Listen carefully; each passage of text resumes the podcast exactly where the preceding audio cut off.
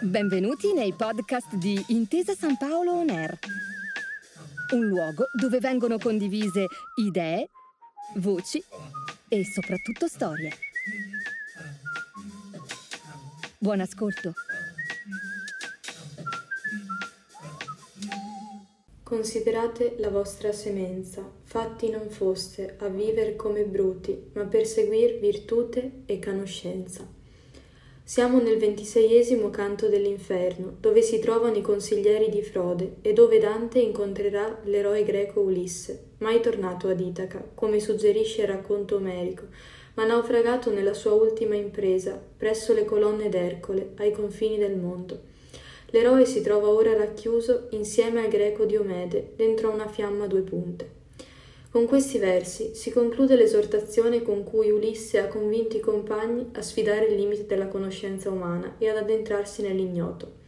La notorietà di queste parole ci raggiunge, ci parla la loro stringente attualità, rievocando in ciascuno di noi l'immagine, ormai scolastica eppure sempre audace, del folle volo.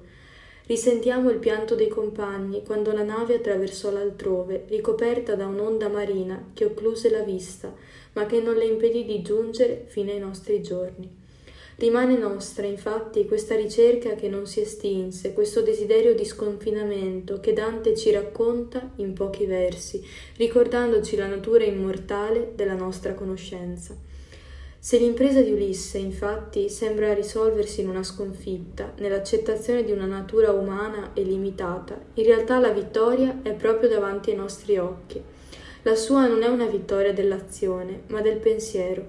Ci coinvolge nella tensione all'infinito che animò lo slancio nell'abisso e che chiede a ognuno di noi di tentare un altro folle volo nelle acque sconfinate della conoscenza. Il messaggio che Dante consegna ad ogni giovane è allora tutto qui, nell'urgenza di affermare la propria presenza come vocazione all'ignoto.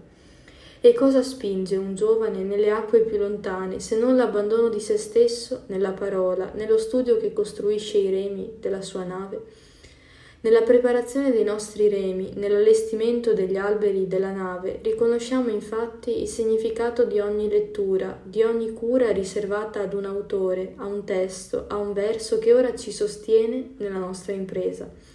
E poi i compagni che non sono capitati, ma sono stati scelti e ci hanno seguiti, convinti dalla nostra audacia. Sono i libri e le parole che abbiamo più frequentato, amato, studiato per tutto il nostro percorso. Eliot, Lucrezio, Sofocle, Platone, Pavese e molti altri sono nel legno della nostra nave, nella sicurezza che ci equipaggia. Quanta distanza tra ognuno di loro, eppure quanta riconoscenza, anche a distanza di secoli, per il valore aggiunto alla vita di ogni studente, per l'orientamento consegnato come una mappa ai nostri giorni. Ciascuno di loro è stato accolto, frequentato, incontrato e ha reso fertile un dialogo iniziato sui banchi di scuola, ma poi sconfinato nella vita quotidiana.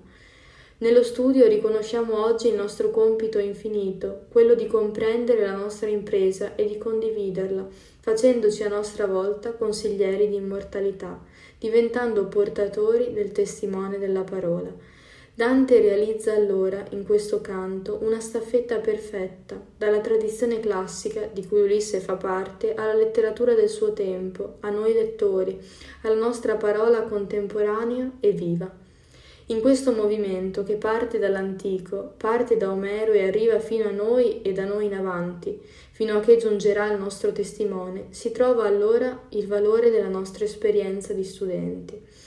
Nell'attraversamento di questi spazi infiniti di secoli, ogni giovane comprende la possibilità della propria immortalità e così incontra anche se stesso. Concludo ricordando i versi di un grande poeta, il porto accende ad altri i suoi lumi, me a largo sospinge ancora il non domato spirito e della vita il doloroso amore. Li scrisse Umberto Saba, che proprio ad Ulisse, re della terra di nessuno, dedicò uno dei suoi testi più suggestivi, ricordando come il porto sia per altri luogo di tranquillità, ma non per il poeta e per noi che con Ulisse condividiamo il non domato spirito e della vita il doloroso amore. Grazie per aver ascoltato i podcast di Intesa San Paolo On Air. Al prossimo episodio.